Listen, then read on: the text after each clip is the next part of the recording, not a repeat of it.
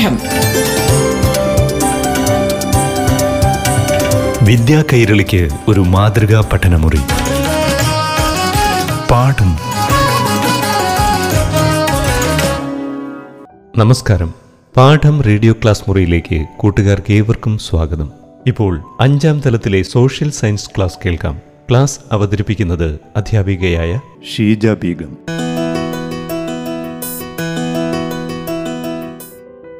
പ്രിയപ്പെട്ട കൂട്ടുകാരെ എല്ലാവർക്കും നമസ്കാരം.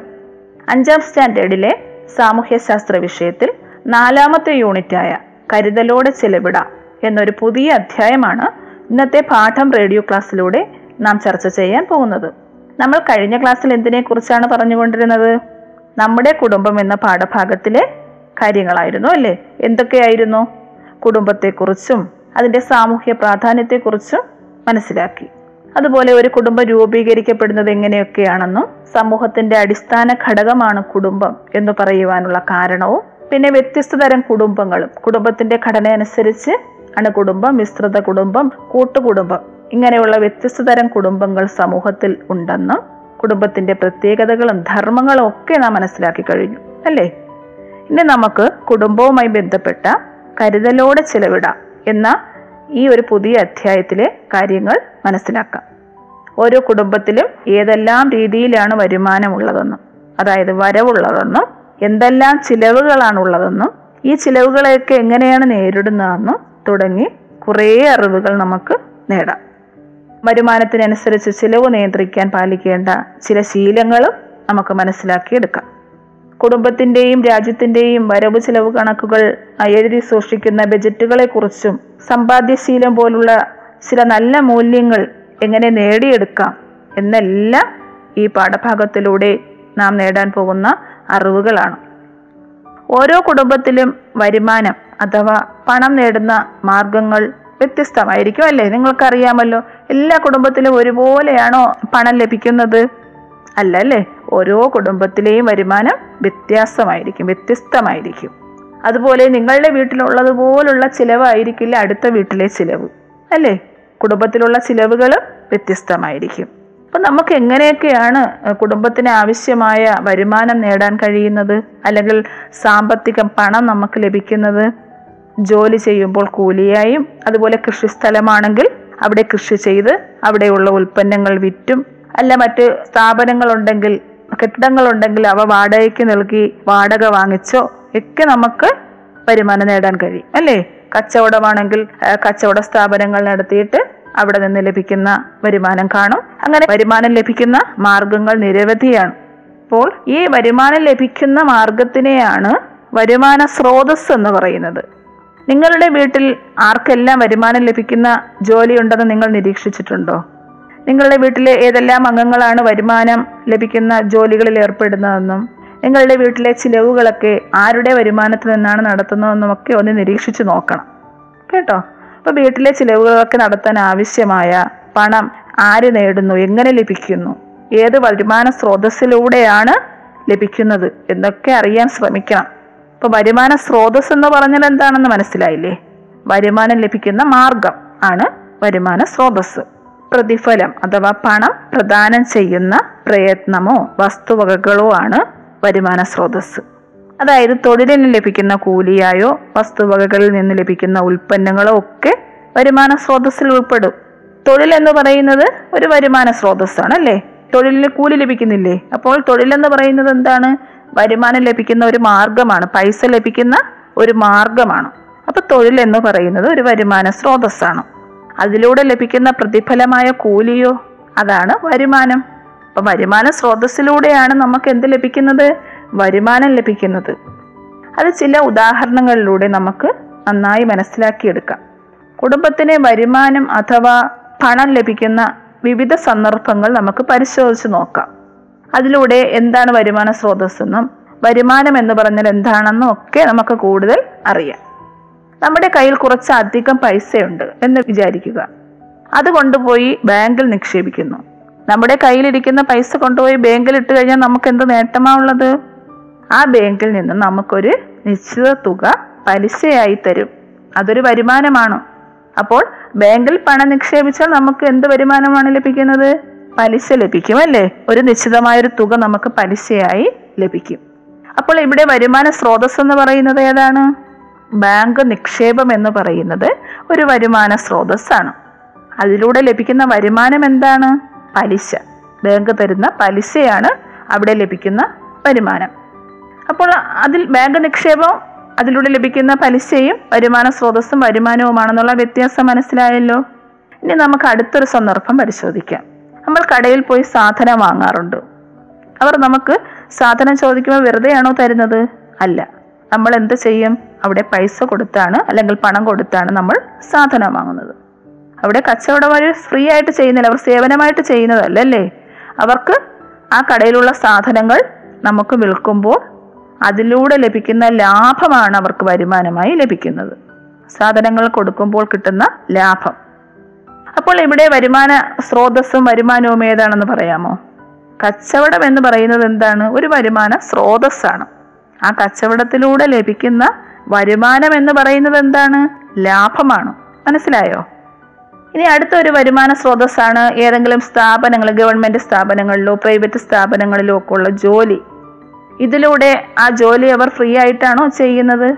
അല്ല അവർക്ക് മാസം തോറും കൃത്യമായ ശമ്പളം ലഭിക്കും. ഇല്ലേ? ഗവൺമെന്റ് ജോലി ചെയ്യുന്നവർക്കൊക്കെ കൃത്യമായി ശമ്പളം ലഭിക്കും. അപ്പോൾ ഇവിടെ വരുമാന സ്രോതസ് എന്ന് പറയുന്നത് ജോലി ഗവൺമെന്റ് ജോലിയോ പ്രൈവറ്റ് ജോലിയോ ഒക്കെ ഒരു വരുമാന സ്രോതസ്സാണ്. അതിലൂടെ ലഭിക്കുന്ന വരുമാനം എന്താണ്? ശമ്പളമാണ്. മനസ്സിലായോ? ഇപ്പൊ വരുമാന സ്രോതസ് എന്ന് പറയുന്ന ഗവൺമെന്റ് ജോലിയാണെങ്കിൽ അവിടെ ലഭിക്കുന്ന വരുമാനം ശമ്പളമാണ്. അത് മനസ്സിലായല്ലോ? അതുപോലെ അടുത്തൊരു സന്ദർഭം. കെട്ടിടം വെച്ച് വാടകയ്ക്ക് കൊടുക്കുന്നവരെ നിങ്ങൾ കണ്ടിട്ടില്ലേ? തൊട്ടടുത്തൊക്കെ വീടായാലും കടകളൊക്കെ ആയാലും വെച്ചിട്ട് മറ്റുള്ളവർക്ക് വാടകയ്ക്ക് കൊടുക്കാറുണ്ട്. അവരും പൈസ വാങ്ങിച്ചുകൊണ്ടാണ് കൊടുക്കുന്നത് അല്ലെ? കൃത്യമായി മാസം അവർക്ക് പൈസ കിട്ടും. അതിനെ പറയുന്ന വാടക എന്നാണ് പറയുന്നത്. അപ്പോൾ അങ്ങനെ കെട്ടിടം വാടകയ്ക്ക് കൊടുക്കുന്നത് ഒരു എന്താണ്? വരുമാന സ്രോതസ്സാണ്. അവിടെ ലഭിക്കുന്ന വരുമാനം എന്താണ്? വാടകയാണ് അവിടെ വരുമാനമായി ലഭിക്കുന്നത്. അപ്പൊ കെട്ടിടം വാടകയ്ക്ക് കൊടുക്കുക എന്ന് പറയുന്നതും ഒരു വരുമാന സ്രോതസ്സാണ്. അതിലൂടെ ലഭിക്കുന്ന വാടകയൊരു വരുമാനം. അതുപോലെ നിങ്ങളുടെ വീടുകളിലൊക്കെ വിവിധ തരം ഇൻഷുറൻസ് അംഗമാക്കാൻ വരുന്ന വ്യക്തികളെ കണ്ടിട്ടില്ലേ? അവർക്ക് എന്താണ് വരുമാനമായി ലഭിക്കുന്നത്? അവർക്ക് ലഭിക്കുന്നത് കമ്മീഷനാണ്. കൂടുതൽ അംഗങ്ങളെ ചേർക്കുമ്പോൾ അവർക്ക് കമ്മീഷൻ കൂടുതലായി ലഭിക്കും. അപ്പോൾ ഇവിടെ ഇൻഷുറൻസ് ഏജന്റ് എന്ന് പറയുന്നത് വരുമാന സ്രോതസ്സാണ്. അതിലൂടെ ലഭിക്കുന്ന വരുമാനം എന്ന് പറയുന്നത് കമ്മീഷനാണ് അങ്ങനെ പല പേരുകളിലാണ് നമുക്ക് വരുമാനം ലഭിക്കുന്നത് അല്ലേ? അതുപോലെ നമ്മൾ ഇപ്പോൾ തൊഴിലിന് കൂലിയായോ കച്ചവടത്തിന് ലാഭമായോ ബാങ്ക് നിക്ഷേപത്തിന് പലിശയായി അതുപോലെ കെട്ടിടം വാടകയ്ക്ക് കൊടുക്കുന്നവരുടെ വാടകയായും ഇൻഷുറൻസ് ഏജന്റിന് കമ്മീഷനായും ഒക്കെ വരുമാനം ലഭിക്കുന്ന കാര്യങ്ങൾ മനസ്സിലാക്കി കഴിഞ്ഞു അല്ലേ? വിവിധ വരുമാന സ്രോതസ്സുകളും വരുമാനവും നിങ്ങൾക്ക് മനസ്സിലായില്ലേ? നിക്ഷേപങ്ങൾ കച്ചവടം കൃഷി വ്യവസായം വസ്തുവകകൾ തുടങ്ങിയ വിവിധ സ്രോതസ്സുകളിലൂടെയാണ് ഓരോ കുടുംബങ്ങൾക്കും വരുമാനം ലഭിക്കുന്നത്. കുടുംബത്തിന് നടപ്പാക്കേണ്ട പൊതുവായ ആവശ്യങ്ങളും കുടുംബത്തിലെ ഓരോ അംഗങ്ങളുടെയും വ്യക്തിഗതമായ ആവശ്യങ്ങളും ഒക്കെ ഇങ്ങനെ ലഭിക്കുന്ന വരുമാനത്തിലൂടെയാണ് നിറവേറ്റുന്നത്. അപ്പൊ വരുമാനം എന്തിനു വേണ്ടിയാണ്? നമ്മുടെ ആവശ്യങ്ങൾ നിറവേറ്റുന്നതിന് വേണ്ടിയാണ് അല്ലേ? വ്യത്യസ്ത ചിലവുകളാണ് ഓരോ കുടുംബത്തിനും ഉള്ളതെന്ന് നിങ്ങൾക്കറിയാം. എല്ലാ കുടുംബത്തിലും ഒരുപോലെ ആയിരിക്കില്ല ചിലവുകൾ. എങ്കിലും എല്ലാ വീടുകളിലും ഒരു പ്രധാന ചിലവുണ്ട്. എന്താണ്? ഭക്ഷണ സാധനങ്ങൾ വാങ്ങിക്കുന്നതിനുള്ള ചിലവ്. എല്ലാവർക്കും ആഹാരം കഴിക്കണ്ടേ? അതിനാവശ്യമായ വിഭവങ്ങൾ വാങ്ങാനുള്ള വരുമാനം വേണം. എന്നാലും എല്ലാ വീടുകളിലും ഒരുപോലെ ആയിരിക്കില്ല ഭക്ഷണ ചെലവ് അല്ലേ? വരുമാനം കൂടുതലുള്ളവർ അതിനനുസരിച്ചുള്ള ഭക്ഷണങ്ങൾ കഴിക്കും. അപ്പോൾ ഭക്ഷണ ചെലവിന് ഒരു തുക നിർബന്ധമായും കരുതിയേ പറ്റുള്ളൂ.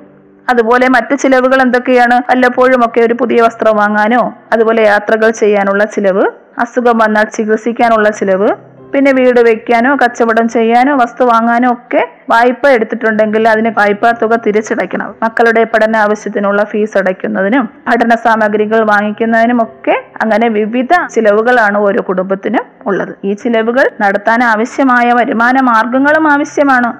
ഇവയ്ക്കെല്ലാം പുറമേ തന്നെ ചില അപ്രതീക്ഷിതമായ ചിലവുകളും വരാറുണ്ട് അല്ലെ? രോഗം അപകടം. അങ്ങനെ വരുമ്പോൾ നമ്മൾ അതിനെ നേരിടാൻ വേണ്ടിയിട്ട് വരുമാനത്തിന്റെ ഒരു ചെറിയ ഭാഗം കരുതി വെക്കുന്ന ശീലം പാലിക്കേണ്ടതാണ്. അങ്ങനെ കരുതി വെക്കുന്ന ശീലം ഉണ്ടെങ്കിൽ നമുക്ക് ഇങ്ങനെ വരുന്ന അപ്രതീക്ഷിതമായി വരുന്ന ചിലവുകൾ നേരിടാൻ പറ്റും.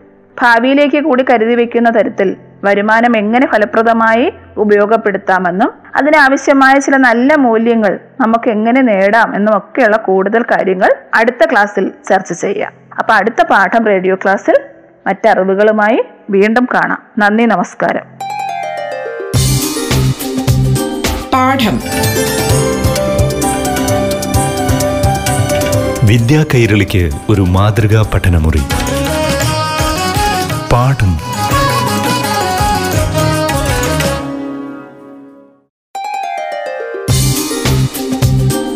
പാഠം.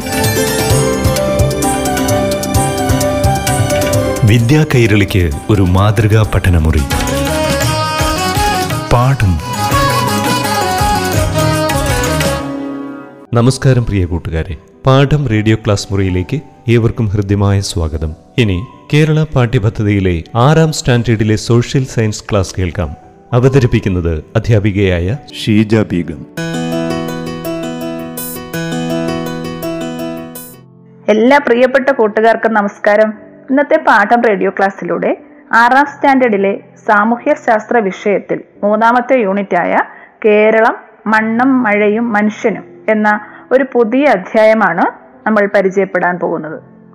ഇതിനു മുമ്പുള്ള രണ്ട് യൂണിറ്റുകളിലും മധ്യകാലഘട്ടത്തിലെ ഇന്ത്യയിലെ പ്രധാനപ്പെട്ട അധികാര കേന്ദ്രങ്ങളും രാജവംശങ്ങളും അതുപോലെ അവിടുത്തെ സാമ്പത്തിക സാമൂഹിക വൈജ്ഞാനിക മേഖലകളെ കുറിച്ചുമുള്ള അറിവുകളാണ് നാം നേടിയത്. ഇന്ന് നമുക്ക് നമ്മുടെ സംസ്ഥാനമായ കേരളത്തിന്റെ ഭൂപ്രകൃതി സവിശേഷതകളും ഒരു കാർഷിക സംസ്കാരമായ കേരളത്തിൽ നഷ്ടപ്പെട്ടുകൊണ്ടിരിക്കുന്ന കാർഷിക പാരമ്പര്യം തിരിച്ചുപിടിക്കാനുള്ള വിവിധ പദ്ധതികളെ കുറിച്ചുമൊക്കെ ചർച്ച ചെയ്യാം. പ്രകൃതി സൗന്ദര്യത്താൽ അനുഗ്രഹീതമായ ദൈവത്തിന്റെ സ്വന്തം നാട് എന്നറിയപ്പെടുന്ന കേരളം അല്ലേ? നമ്മുടെ സംസ്ഥാനമായ കേരളം. ഹരിതാഭമായ കുന്നുകളും മലകളും ജലാശയങ്ങളും അതുപോലെ വൈവിധ്യമാർന്ന സസ്യജന്തുജാലങ്ങളാൽ സമ്പുഷ്ടമായ നമ്മുടെ കേരളം കാർഷിക സംസ്കാരത്തിൽ അധിഷ്ഠിതമായിരുന്നു.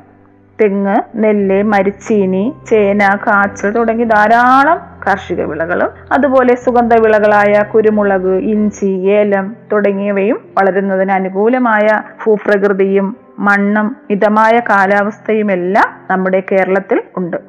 പക്ഷെ ഇന്ന് നമ്മൾ കാണുന്ന കാഴ്ച മാർക്കറ്റുകളിലൊക്കെ കേരളത്തിന് ആവശ്യമായ പച്ചക്കറികളും പലവ്യഞ്ജനങ്ങളും ധാന്യങ്ങളും അതുപോലെ പുഷ്പങ്ങളും ഒക്കെ കൊണ്ട് അന്യ സംസ്ഥാനങ്ങളിൽ നിന്നും വരുന്ന വാഹനങ്ങളാണല്ലേ?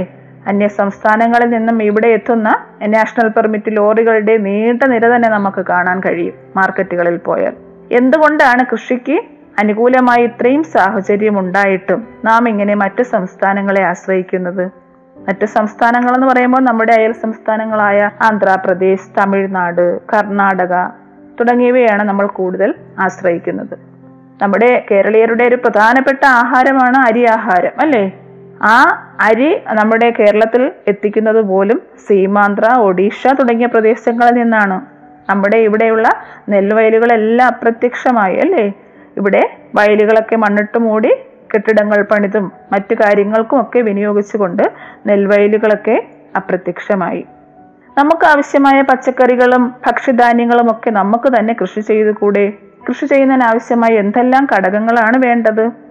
അത് നമ്മുടെ കേരളത്തിലുണ്ടോ എന്നെല്ലാം നമുക്ക് നോക്കാം. കൃഷിക്ക് ആവശ്യമായ ഘടകങ്ങൾ എന്ന് പറയുന്നത് പ്രധാനമായും വളക്കൂറുള്ള മണ്ണ് ഫലഭൂയിഷ്ടമായ മണ്ണ് വേണം. അതുപോലെ അനുയോജ്യമായ കാലാവസ്ഥ ജലലഭ്യത ഇവയൊക്കെയാണ്. കൂടാതെ മനുഷ്യരുടെ അധ്വാന ശേഷിയും ഉണ്ടായിരിക്കണം. ഈ ഘടകങ്ങളൊക്കെ നമ്മുടെ കേരളത്തിൽ ഇല്ലയോ അതുകൊണ്ടാണോ നമ്മൾ മറ്റ് സംസ്ഥാനങ്ങളെ ആശ്രയിക്കുന്നത്? നമുക്കൊന്ന് നിരീക്ഷിച്ചു നോക്കിയാലോ? നമ്മൾ കൂടുതലും ആശ്രയിക്കുന്ന പച്ചക്കറികൾക്കും ധാന്യങ്ങൾക്കുമൊക്കെ ആശ്രയിക്കുന്ന അയൽ സംസ്ഥാനമായ തമിഴ്നാടുമായി നമ്മുടെ കേരളത്തിനെ ഒന്ന് താരതമ്യം ചെയ്തു നോക്കാം. കൃഷിക്ക് ആവശ്യമായ സാഹചര്യങ്ങൾ രണ്ട് സംസ്ഥാനങ്ങളിലും എങ്ങനെയാണെന്ന് നമുക്കൊന്ന് പരിശോധിക്കാം. അപ്പോൾ നമുക്ക് കൃഷിക്ക് ഏറ്റവും അനുയോജ്യമായ മണ്ണിനങ്ങൾ കേരളത്തിലും തമിഴ്നാട്ടിലും എങ്ങനെയാണെന്നൊന്ന് നോക്കിയാലോ? എവിടെയാണ് കൂടുതലായി ഉള്ളതെന്ന് പരിശോധിച്ച് നോക്കാം. കൃഷിക്ക് ഏറ്റവും അനുയോജ്യമായ മണ്ണ് ഏതാണ്? നിങ്ങൾക്കറിയാം. നിങ്ങൾ അഞ്ചാം ക്ലാസ്സിൽ പഠിച്ചിട്ടുണ്ട്. എക്കൽ മണ്ണാണ് അല്ലേ അപ്പോൾ നമുക്ക് കേരളത്തിലെയും തമിഴ്നാട്ടിലെയും പ്രധാനപ്പെട്ട മണ്ണിനങ്ങൾ പരിശോധിക്കാം. കേരളത്തിലെ പ്രധാനപ്പെട്ട മണ്ണിനങ്ങളാണ് എക്കൽ മണ്ണ് ലാറ്ററൈറ്റ് മണ്ണ് വനമണ്ണ് ചെമ്മണ്ണ് എന്നിവ. തമിഴ്നാട്ടിലെയോ? തമിഴ്നാട്ടിലെ പ്രധാനപ്പെട്ട മണ്ണിനങ്ങൾ ചെമ്മണ്ണ് കറുത്ത മണ്ണ് ലാട്രൈറ്റ് മണ്ണ് തീരദേശ മണ്ണ് എന്നിവയാണ്. ഈ വിവരങ്ങളിൽ നിന്നും കേരളത്തിലും തമിഴ്നാട്ടിലും ഏതാണ്ട് ഒരേ തരത്തിലുള്ള മണ്ണിനങ്ങളാണുള്ളതല്ലേ? എങ്കിലും കൃഷിക്ക് ഏറ്റവും അനുയോജ്യമായ മണ്ണായ എക്കൽ മണ്ണ് ഏത് സംസ്ഥാനത്താണ് നമ്മൾ കണ്ടത്? കേരളത്തിലാണ് ഉള്ളത്. ഇനി നമുക്ക് കൃഷിക്ക് ആവശ്യമായ മറ്റൊരു ഘടകം ആയ ജലലഭ്യത നോക്കാം രണ്ട് സംസ്ഥാനങ്ങളിലും. കേരളത്തിൽ ലഭിക്കുന്ന വാർഷിക മഴയുടെ അളവ് മുന്നൂറ് സെന്റിമീറ്റർ ആണ് തമിഴ്നാട്ടിലാണെങ്കിൽ തൊണ്ണൂറ്റി അഞ്ച് പോയിന്റ് ഒൻപത് സെന്റിമീറ്റർ മഴ മാത്രമാണ് ഒരു വർഷത്തിൽ ലഭിക്കുന്നത്. അതുപോലെ കേരളത്തിലെ നദികളുടെ എണ്ണം നിങ്ങൾക്കറിയാം. അഞ്ചാം ക്ലാസ്സിൽ പഠിച്ചിട്ടുണ്ട്. എത്രയാണ്? നാൽപ്പത്തിനാല് നദികളുണ്ടല്ലേ? എന്നാൽ തമിഴ്നാട്ടിലാണെങ്കിലോ പതിനാല് നദികൾ മാത്രമാണ് ഉള്ളത്. തമിഴ്നാട്ടിൽ മഴയും കുറവാണ്. വാർഷിക മഴ നമ്മൾ പറഞ്ഞു തൊണ്ണൂറ്റഞ്ച് പോയിന്റ് ഒൻപത് സെന്റിമീറ്റർ മാത്രമാണ് ഉള്ളത് അല്ലേ? കേരളത്തിൽ മുന്നൂറ് സെന്റിമീറ്റർ മഴ ലഭിക്കുന്നുണ്ട്. അപ്പോൾ ജലലഭ്യത തമിഴ്നാട്ടിൽ കുറവായത് കൊണ്ട് തന്നെ കൃഷിക്ക് ആവശ്യമായ ജലസേചന സൗകര്യം വ്യാപകമായി ഏർപ്പെടുത്തേണ്ടതായിട്ടുണ്ട് ആ സംസ്ഥാനത്ത്. എന്നാൽ കേരളത്തിൽ അതിന്റെ ആവശ്യം വരുന്നില്ല. കാരണം വാർഷിക മഴ ധാരാളം ലഭിക്കുന്നുണ്ട്. അപ്പൊ നമ്മൾ ഈ കാർഷിക സാഹചര്യം രണ്ട് സംസ്ഥാനങ്ങളിലും താരതമ്യം ചെയ്തപ്പോൾ ഏത് സംസ്ഥാനത്തിനാണ് കൃഷിക്ക് ആവശ്യമായ ഘടകങ്ങൾ ഉള്ളത് കൂടുതലുള്ളത്? നമ്മുടെ കേരളത്തിനാണല്ലേ? എന്നിട്ട് നമ്മൾ ഭക്ഷ്യധാന്യങ്ങൾക്കും പൂക്കൾക്കുമൊക്കെ ആശ്രയിക്കുന്നത് മറ്റു സംസ്ഥാനങ്ങളെയാണല്ലേ? എന്തുകൊണ്ടായിരിക്കും മറ്റ് സംസ്ഥാനങ്ങളെ ആശ്രയിക്കേണ്ടി വരുന്ന ആ കൃഷിക്ക് അനുകൂലമായ ഘടകങ്ങളെല്ലാം കേരളത്തിലുണ്ട്? അപ്പോൾ മനുഷ്യന്റെ മനോഭാവത്തിലുള്ള മാറ്റമായിരിക്കും അല്ലേ? മനുഷ്യന്റെ അധ്വാനം കൃഷിക്ക് ഏറ്റവും ആവശ്യമാണ്. പാടത്തും പറമ്പിലും ഒക്കെ അധ്വാനിച്ചവരായിരുന്നു നമ്മുടെ പഴയ തലമുറ നമ്മുടെ കാർഷിക പാരമ്പര്യം. അവർ വേണ്ട വിധം കേരളത്തിലെ കൃഷിക്ക് അനുകൂലമായ സാഹചര്യങ്ങളെ ഉപയോഗപ്പെടുത്തിയിരുന്നു. പണ്ടുകാലത്ത് ജനങ്ങളുടെ ജീവിത മാർഗം എന്ന് പറയുന്നത് കൃഷിയായിരുന്നു. എന്നാൽ ഉയർന്ന വിദ്യാഭ്യാസം ലഭിച്ചതോടെ യോഗ്യതയ്ക്കനുസരിച്ചുള്ള തൊഴിൽ തേടി പോകുന്നവരുടെ എണ്ണം കൂടിയതും കൃഷിയോടുള്ള ആഭിമുഖ്യം കുറഞ്ഞതുമൊക്കെ ഒരു പ്രധാനപ്പെട്ട ഘടകമാണ്. അതുമാത്രമല്ല കേരളത്തിൽ കൃഷി കുറയുന്നതിന് മറ്റു ചില കാരണങ്ങളുമുണ്ട്. പാടങ്ങളെല്ലാം നികത്തി അശാസ്ത്രീയമായ നിർമ്മാണ പ്രവർത്തനങ്ങൾ. അതുപോലെ ഗുണമേന്മയുള്ള നടിയൽ വസ്തുക്കളുടെ അപര്യാപ്തത ഉൽപാദന ചെലവ് തൊഴിലാളികളുടെ ക്ഷാമം പിന്നെ വന്യമൃഗങ്ങൾ കൃഷി നശിപ്പിക്കുന്നതുമൊക്കെ കൃഷി കുറയുന്നതിനുള്ള കാരണമാണ്. കൂടാതെ വരുമാനം കൂടുതൽ ലഭിക്കുന്ന വ്യാവസായിക പ്രാധാന്യമുള്ള റബ്ബർ കൃഷിയോടുള്ള ആളുകളുടെ താല്പര്യം വർദ്ധിച്ചതും പരമ്പരാഗത വിളകളുടെ കുറവിന് കാരണമായി. ഒരു കാർഷിക സംസ്കാരത്തിന്റെ കേന്ദ്രമായിരുന്ന കേരളത്തിലെ ആഘോഷങ്ങളും കൃഷിയുമായി ബന്ധപ്പെട്ടതായിരുന്നു. കൃഷിയുമായി ബന്ധപ്പെട്ട കേരളത്തിലെ ഏതെല്ലാം ആഘോഷങ്ങൾ നിങ്ങൾക്കറിയാം? നമ്മുടെ കേരളീയരുടെ ദേശീയ ഉത്സവമായ ചിങ്ങമാസത്തിലെ ഓണം തന്നെ കൃഷിയുമായി ബന്ധപ്പെട്ട ഒരു ആഘോഷമാണ്. അതുപോലെ മേടമാസത്തിലെ വിഷുവും കൃഷിയുമായി ബന്ധപ്പെട്ടതാണ്. ഓണം ഒരു വിളവെടുപ്പ് ആഘോഷമാണ്. വിഷു ആണെങ്കിൽ വിളയിറക്ക ആഘോഷവുമാണ്. അതുപോലെ നമ്മൾ കർഷക ദിനം ആചരിക്കാറുണ്ട്. എന്നാണെന്ന് പറയാമോ? മലയാള മാസം മലയാള വർഷത്തിന്റെ തുടക്കത്തിൽ ചിങ്ങം ഒന്നിനാണ് കർഷക ദിനം ആചരിക്കുന്നത്. അതുപോലെ കൃഷിയും കാലാവസ്ഥയും എല്ലാം നമ്മുടെ സംസ്കാരത്തിൽ ചെലുത്തുന്ന സ്വാധീനം വ്യക്തമാക്കുന്ന ധാരാളം പഴഞ്ചൊല്ലുകൾ നമ്മുടെ മലയാളത്തിലുണ്ട്. കൃഷിയുമായി ബന്ധപ്പെട്ട ഏതെല്ലാം പഴഞ്ചൊല്ലുകൾ നിങ്ങൾക്കറിയാം? ചിലത് ഞാൻ പറയാം. കുമ്പത്തിൽ നട്ടാൽ കുടത്തോളം ചേന മീനത്തിൽ നട്ടാലോ മീൻ കണ്ണോളം. ഇതിൽ നിന്നും എന്ത് മനസ്സിലാക്കാൻ കഴിയും?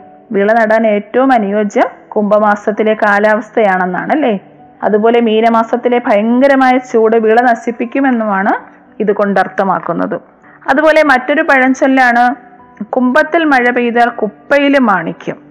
എന്ന് പറഞ്ഞാൽ കുംഭത്തിൽ മഴ പെയ്യുന്നത് കൃഷിക്ക് ഏറ്റവും നല്ലതാണെന്നാണ്. വിളവിന് ഏറ്റവും അനുയോജ്യമാണെന്നാണ്. അന്ന് കുപ്പയിൽ വളരുന്ന ചെടിയിൽ പോലും നല്ല ഫലം ലഭിക്കുമെന്നാണ് ആ പഴഞ്ചൊല്ലിൽ നിന്നും വ്യക്തമാക്കുന്നത്.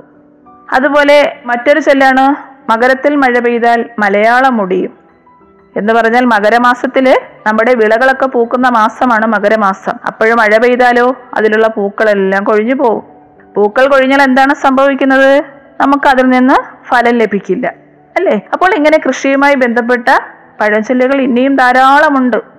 നിങ്ങൾ ഈ പഴഞ്ചൊല്ലുകൾ കണ്ടെത്തണം. എന്നിട്ട് അതൊരു നോട്ട്ബുക്കിൽ എഴുതി വെക്കുക. നമ്മുടെ നാടിനെ പറ്റിയും നാട്ടറിവിനെ പറ്റിയും ഒക്കെയുള്ള ഒരുപാട് കാര്യങ്ങൾ നമുക്കപ്പോൾ ഇതിൽ നിന്ന് മനസ്സിലാക്കാൻ കഴിയും. പഴയകാല കേരളത്തിന്റെ കാർഷിക പാരമ്പര്യത്തെക്കുറിച്ചും കൃഷി ഇപ്പോൾ കുറയാനുള്ള കാരണങ്ങളുമൊക്കെ നിങ്ങൾക്ക് മനസ്സിലായില്ലേ? നമുക്ക് കേരളത്തിന്റെ കാർഷിക സംസ്കാരം വീണ്ടെടുക്കണം. അന്യ സംസ്ഥാനങ്ങളെ ആശ്രയിക്കാതെ അതായത് വിഷം കലർന്ന ഭക്ഷ്യധാന്യങ്ങൾക്ക് വേണ്ടി അന്യ സംസ്ഥാനങ്ങളെ ആശ്രയിക്കാതെ നമ്മുടെ നാട്ടിലെങ്ങും വിഷമില്ലാത്ത പച്ചക്കറികളും ഭക്ഷ്യധാന്യങ്ങളും വിളയിക്കണം.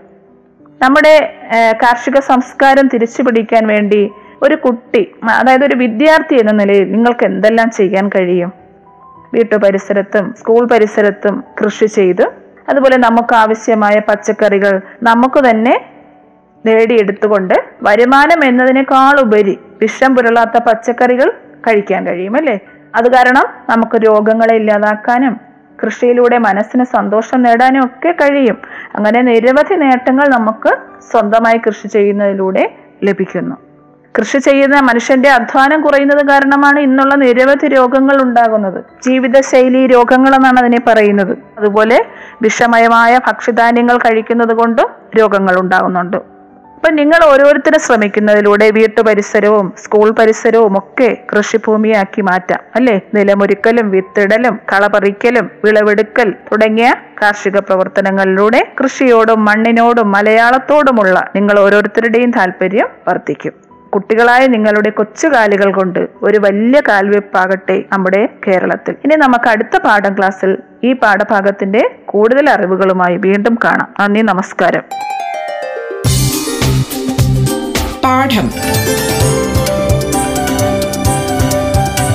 വിദ്യാ കൈരളിക്ക് ഒരു മാതൃകാ പഠനമുറി. പാഠം